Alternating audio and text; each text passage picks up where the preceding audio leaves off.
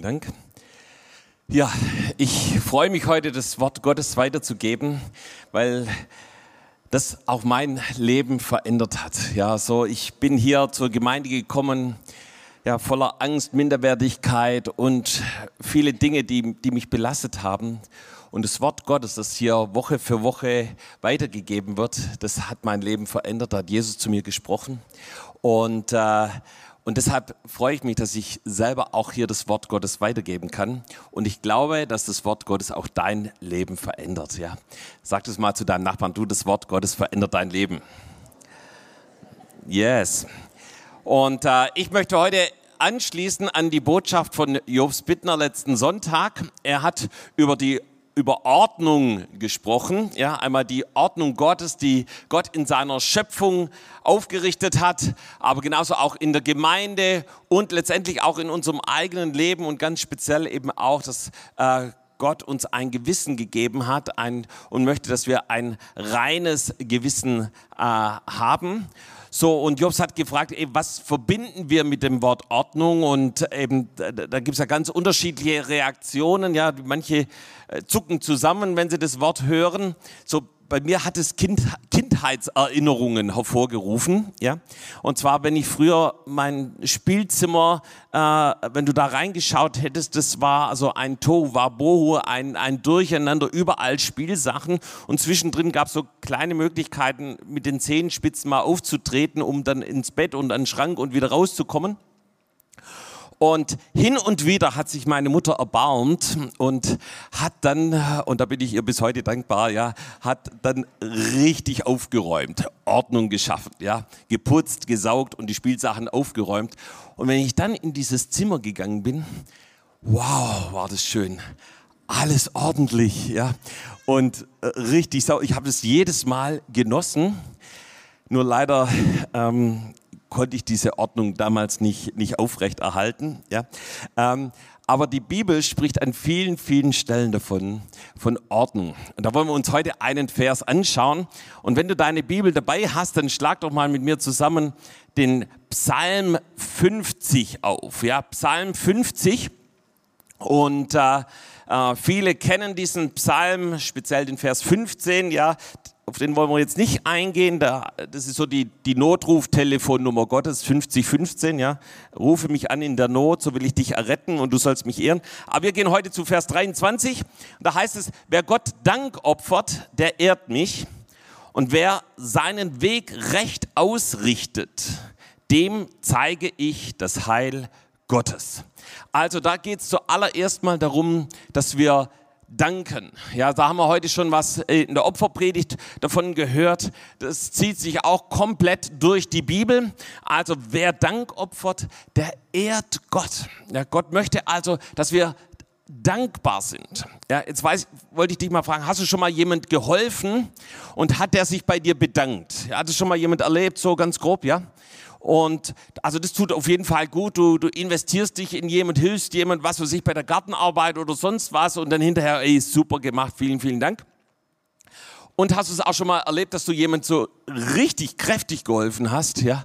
Und dann gab es kein Dankeschön, nicht mal eine Bemerkung oder irgendwie was. Hat es auch schon mal jemand erlebt, ja? Äh, da fragt man sich dann mal, was war denn das jetzt eigentlich, ja? Also muss ja nicht gleich ein Geschenk sein, aber zumindest ein, ein Danke wäre doch ganz nice.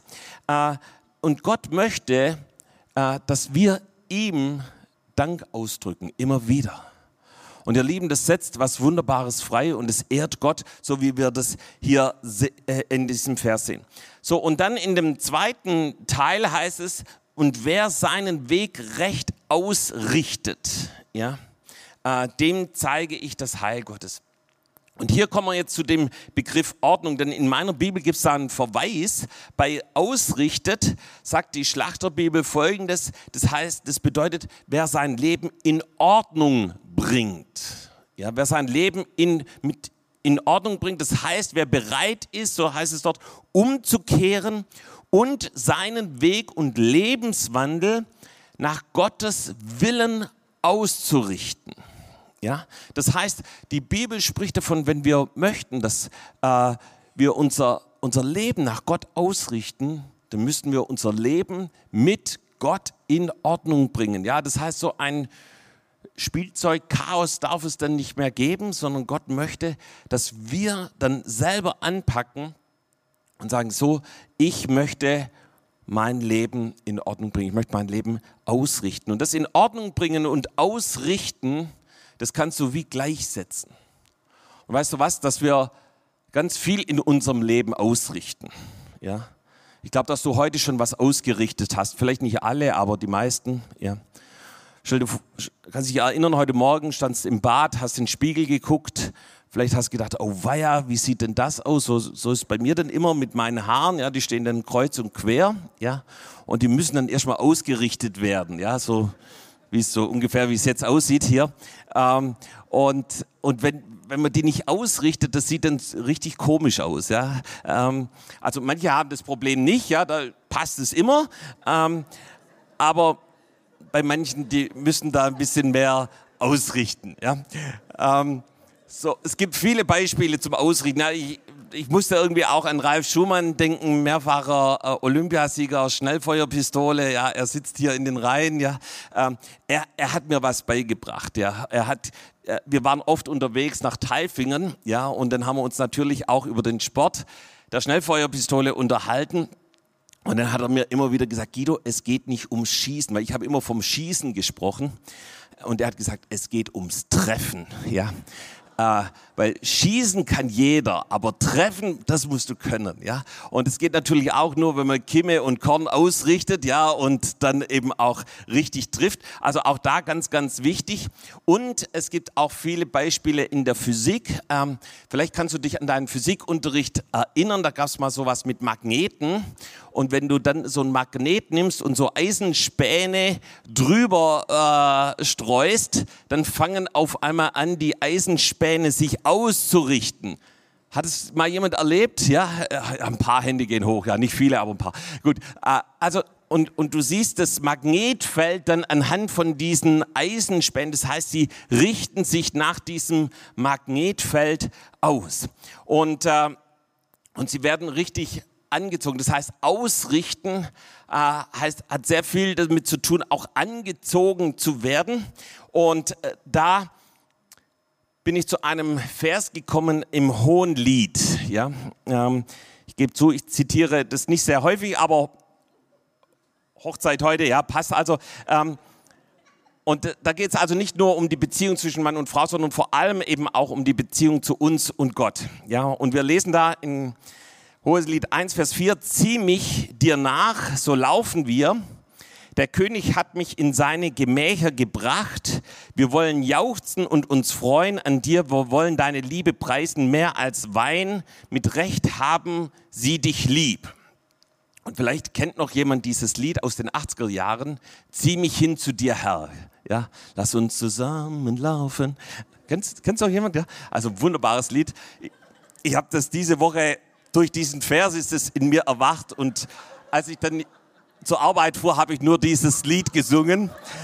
Ähm, genau, also das ist richtig cool. Das nimmt genau diesen Vers, wird, der wird darin vertont ähm, und dann eben auch so: Ich will mich freuen in dir. Wenn du das singst, dann kommst du richtig gut drauf, ja. Ähm, und äh, hat damit zu tun, dass Gott uns anzieht, ja äh, dass Gott uns in seine Gegenwart hineinzieht. Und Jesus selber spricht auch davon, von dem eigentlich fast wie so ein Magnet, der uns in seine Gegenwart zieht. Johannes 6, Vers 44. Niemand kann zu mir kommen, es sei denn, dass der Vater, es sei denn, dass ihn der Vater zieht der mich gesandt hat und ich werde ihn auferwecken am letzten Tag. Das heißt, Jesus sagt, eben niemand kann zu mir kommen, es sei denn, der Vater zieht. Das heißt, da ist die Liebe des Vaters und ich möchte sagen, der, der himmlische Vater zieht auch dich heute in seine Gegenwart. Er möchte, dass du zu ihm kommst. Er möchte mit dir Gemeinschaft haben. Und dann Johannes 12, Vers 32. Und ich, wenn ich von der Erde erhöht bin, werde alle zu mir ziehen. Ja, also Jesus sagt, ich will alle zu mir ziehen. Ich möchte noch mal kurz auf dieses Beispiel von dem Magnet zurückkommen. Ja, wenn du so ein Magnet hast und du tust dann eben da was dazwischen, zum Beispiel so ein Papier, dann kannst du das, die, die Eisenspäne drüber bröseln, ja, und es funktioniert trotzdem noch. Aber wenn du dann eben andere Materialien dazwischen tust, ja, dann funktioniert es auf einmal nicht mehr, weil das Magnetfeld wird nicht mehr übertragen. Es, es gibt keine Anziehung mehr. Und da, wo wir ohne Gott leben, wo wir in Schuld und Sünde leben, da ist es wie unterbrochen. Ja? Aber da, wo du heute zu Jesus kommst, da wirst du von ihm angezogen und kommst in seine wunderbare Gegenwart. Und was verheißt uns ähm, die Bibel hier an dieser Stelle, wenn wir so unser Leben ausrichten, wenn wir sagen, ja Jesus, wir möchten auf dich, auf die Gemeinschaft mit dir, auf ein Leben mit dir ausgerichtet sein, dann zeige ich dir das Heil Gottes. So steht es im Psalm äh, 50, Vers 23. Und ich habe mir das mal angeschaut, was bedeutet Heil eigentlich? Ja, äh, auf Hebräisch, ja, das klingt fast wie Jeshua, der Retter. Ja. Und das bedeutet eben auch Heil, ja, das bedeutet Rettung. Und weißt du, Rettung bedeutet, dass du ewiges Leben hast, dass wenn du heute zu Jesus kommst, dass er dich herausrettet und dir neues, ewiges Leben schenkt. Und das ist was Wunderbares, äh, was Einzigartiges, aber das ist, wenn du bereit bist in, in seine Gegenwart, wenn du dich von ihm anziehen lässt, ja, und ihr Lieben, ich möchte es kurz erzählen. Ich war vor vielen Jahren auf einer Evangelisation und da war ich noch nicht Christ. Ich, ich wusste zwar viel über Jesus, ich habe auch immer mal wieder gebetet, aber ich habe eigentlich ohne ihn gelebt, eigentlich unabhängig von Jesus. Eigentlich habe ich mein eigenes Ding gemacht. Ja, wenn ich mal so leben wollte, wie Jesus das von mir wollte oder ich dachte, wie er es von mir will, dann habe ich es gemacht. Aber wenn ich es nicht wollte, dann habe ich es eben nicht gemacht. Und es war ein, ein frustriertes Leben. Ich, ich war, wie ich vorhin schon sagte, voller Angst. Und dann war ich bei dieser Evangelisation. Da wurde dann zum Schluss gefragt, wer möchte mit Jesus leben? Und, ähm, und ich habe mich nicht getraut, meine, meine Hand zu heben. Und ich bin aus, aus dieser Veranstaltung rausgegangen und ich habe gedacht, wow, ich habe echt was verpasst. Und am nächsten Abend war es wieder so. Ich habe mich nicht getraut, mich, mich zu melden. Aber dann beim dritten Mal, beim dritten Abend, da habe ich meine Hand gehoben und ich habe gesagt, ja, Jesus, ich möchte mit dir leben. Und es wurde für mich gebetet. Und ich habe das aller, allererste Mal erlebt, dass Jesus in mein Leben gekommen ist und dass er mich gerettet hat. Von dem Tag an wusste ich, dass egal was mir zustößt, ich habe ewiges Leben. Und das ist was Wunderbares. Das, das sagt Jesus, wenn wir zu ihm kommen, ja, wenn wir unser Leben nach ihm ausrichten, wenn wir zu ihm umkehren, da ist Rettung.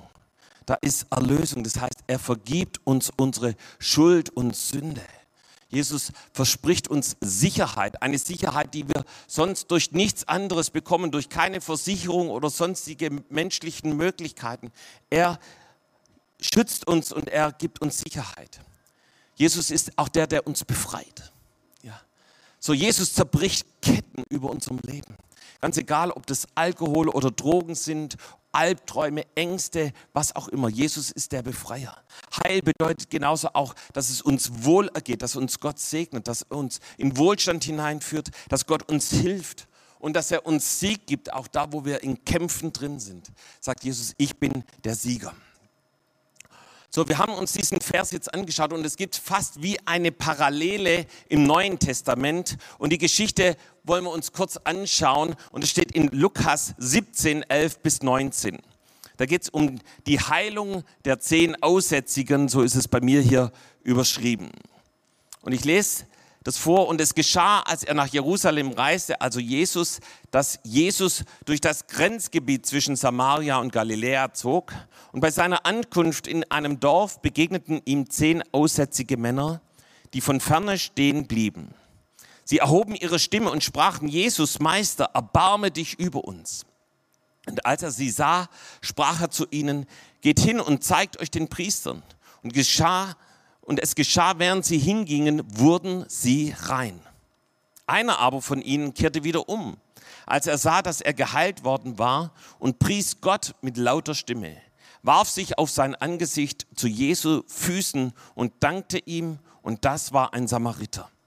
Da antwortete Jesus und sprach, sind nicht zehn rein geworden, wo sind aber die neun? Hat, sonst, hat sich sonst keiner gefunden, der umgekehrt wäre, um Gott die Ehre zu geben, als nur dieser Fremdling? Und er sprach zu ihm, steh auf und geh hin, dein Glaube hat dich gerettet. So, wir sehen, wie Jesus unterwegs war nach Jerusalem und er ist dort durch unterschiedliche Gegenden durchgekommen und plötzlich kurz vor einem Dorf waren zehn aussätzige Männer. So Aussatz war eigentlich wie ein Todesurteil zur damaligen Zeit. Es war unheilbar. Die Menschen mussten, äh, durften nicht mehr in das Dorf, sie durften nicht mehr zu den anderen Menschen, sie mussten isoliert sein, weil eben die Krankheit sehr ansteckend war. Und deshalb lesen wir auch, wie sie weit entfernt von Jesus stehen geblieben sind. Und dann kommt dieser, diese Bitte an Jesus. Jesus, Meister, erbarme dich über uns. Ja, ich glaube, das, das war für sie ihre, ihre, ihr letzten Halm, den sie ergriffen haben. Ja, die letzte Chance, die letzte Gelegenheit, dass etwas in ihrem Leben passieren konnte. Und so bitten sie Jesus, sie reden ihn an mit seinem Namen. Sie haben bestimmt schon davon gehört, dass er der ist, der heilt, der Tode auferweckt. Und sie geben ihm auch Ehre, indem sie ihn Meister nennen. Und sie bitten darum, dass er Erbarmen mit ihnen hat. Und Jesus hat Erbarmen mit ihnen. Jesus spricht zu ihnen, geht zum Priester, ja, und äh, geht hin und zeigt euch den Priestern. Und wisst ihr, das war eine Entscheidung jetzt von diesen zehn Leuten. Was machen wir? Wir sind immer noch krank. Gehen wir jetzt los?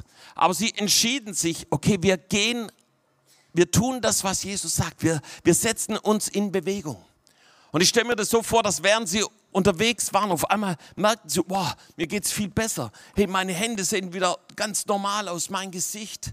Und sie, sie, sie da fing eine Freude an in ihnen. Wow, wir werden geheilt, wir sind geheilt. Und so gingen sie zum Priester, stellten sich vor und er hat die Aufgabe, sie zu untersuchen und eben die Heilung zu bestätigen, was er bestimmt auch getan hat.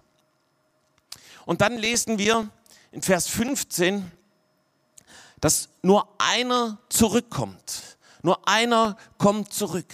Einer kehrt um. Und wir müssten wissen, dass Jesus so ein riesiges Wunder in ihrem Leben getan hat. Ja, er hat ihnen, er hat, er hat sie vom Tod errettet. Ja, er hat diese, diese tödliche Krankheit von ihnen weggenommen. Aber nur einer kommt zu ihm zurück. Und ich habe mich gefragt, was war mit den anderen neun? Ja.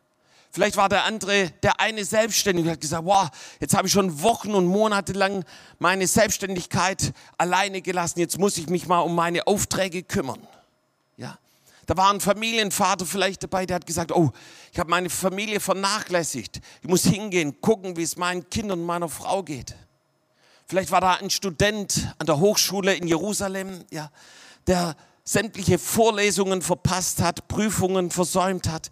Er musste sich erstmal um sein Studium kümmern.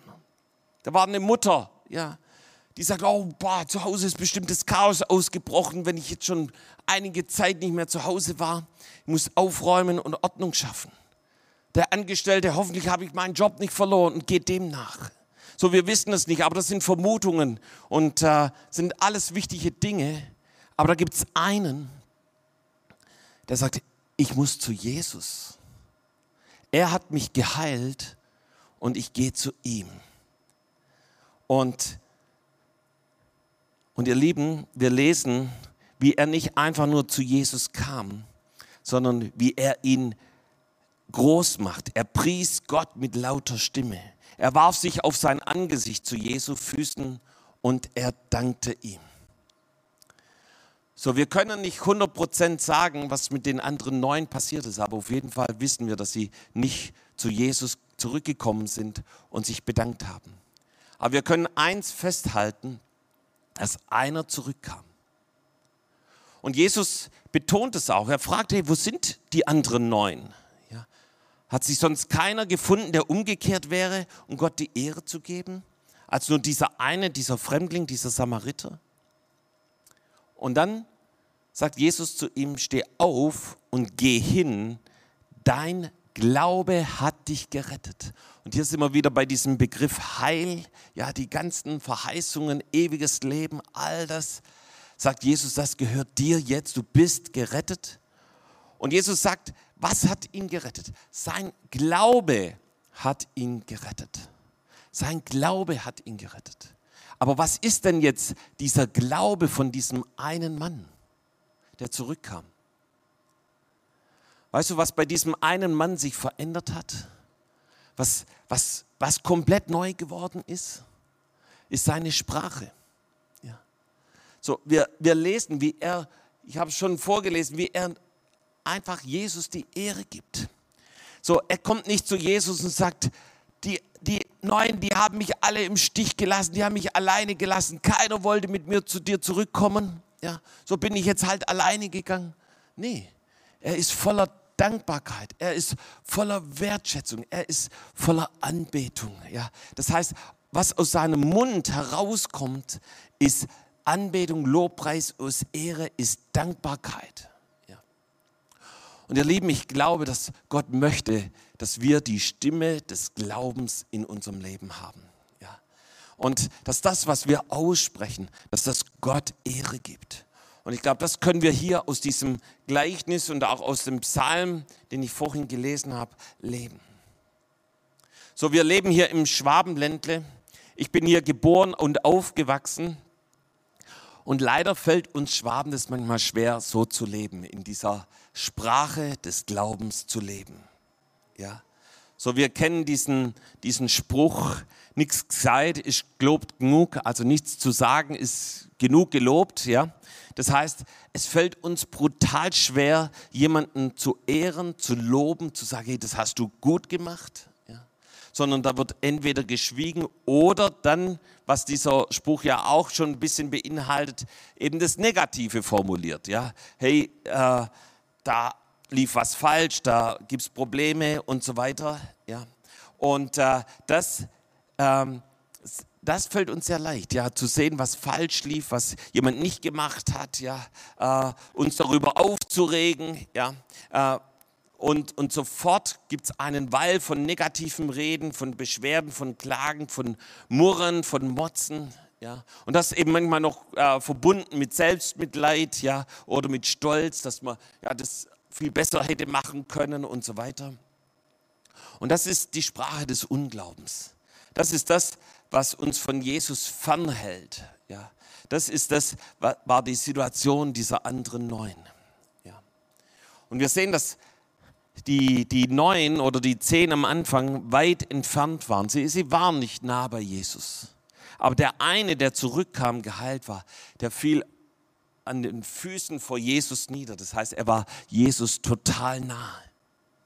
Und da, wo wir uns entscheiden äh, für eine Sprache des Glaubens, da kommen wir Jesus ganz nah, dann kommen wir in sein, in das Magnetfeld des Heiligen Geistes hinein. Ja. Und ich glaube, dass Jesus unsere Sprache erneuern will und dass wir wirklich in diese Sprache äh, des Glaubens hineinkommen. Ja, dass, dass wir auch Zweifel, Skepsis relativieren, niederlegen und äh, uns einlassen auf das, was Gott sagt. Und ich möchte abschließen mit acht Kennzeichen der Sprache des Glaubens. Ja, so zuallererst ist da Dankbarkeit. Und äh, das war schon in unserem Psalm 50, Vers 23, ja, wer Dank sagt, der ehrt Gott. Ja. So Dankbarkeit öffnet die Tür in die Gegenwart Gottes. Dankbarkeit, äh, wenn du jemand, dich bei jemand bedankst, ist, folgt meistens ein Strahlen auf dem Gesicht. Ja, Dankbarkeit setzt äh, Glauben in deinem Leben frei. So die Sprache des Glaubens spricht zu den Bergen. Ja, vielleicht, wenn du selber gerade einen Berg in deinem Leben hast, du nicht weißt, wie du den versetzen sollst, dann fang an, zu ihm zu sprechen. Ja, so wie wir es von Rainer gehört haben, der, der die Ernte herbeiruft. Ja, so wir sprechen zu den Bergen. So lehrt es uns Jesus in Markus 11, Vers 23. Äh, heb dich hinweg und ich wirst es erleben, wie diese Berge in deinem Leben versetzt werden. Ja so dass die Sprache des Glaubens spricht das, was noch nicht ist in Existenz. Ja, so da gibt es in Römer 4, Vers 17 dieses Wort von Abraham, ja, der äh, herausgefordert war, ein Kind, einen Nachkommen hervorzubringen. Und äh, diese, das war völlig aussichtslos. Er war schon ziemlich alt, seine Frau auch, aber er sprach das, was noch nicht ist, in Existenz. Genauso war Abraham davon überzeugt, dass Gott seine Verheißungen erfüllt. Ja. Und das ist die Sprache des Glaubens, sie ist überzeugt davon. Das, was Gott verheißt, das, was in diesem Buch steht, in dem lebendigen Buch in der Bibel, das kommt in Existenz. Ja, so die Sprache des Glaubens wird durch Anbetung und Ehre stark im Glauben. Ja, davon lesen wir in Römer 4, Vers 20. Ja, äh, er gab Gott die Ehre und wurde, wurde dadurch stark im Glauben. Und ihr Lieben, das funktioniert wirklich. Ja. So, ich hatte selber vor kurzem eine Situation, da, äh, eine Herausforderung und meistens hat es so wie so den Teppich mir unter den Füßen weggezogen. Aber ich habe gesagt, diesmal nicht und ich werde Jesus dafür anbeten. Und je mehr ich Jesus angebetet habe, desto größer ist Jesus geworden und so kleiner das Problem und Gott hat es gelöst. Ja. Und lass uns ihm Ehre geben. Lass uns nicht aufhören, Gott anzubeten. Und die Sprache des Glaubens wird immer Jesus ehren. So, die Sprache des Glaubens lebt im Glauben und nicht im Schauen. Äh, ja, Gott will dir den Blick in das Unsichtbare geben, in das, was Jesus schon vorbereitet hat.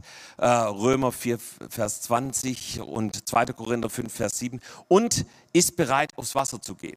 So, wir kennen die Geschichte von Petrus, ja, wo er aufs Wasser geht.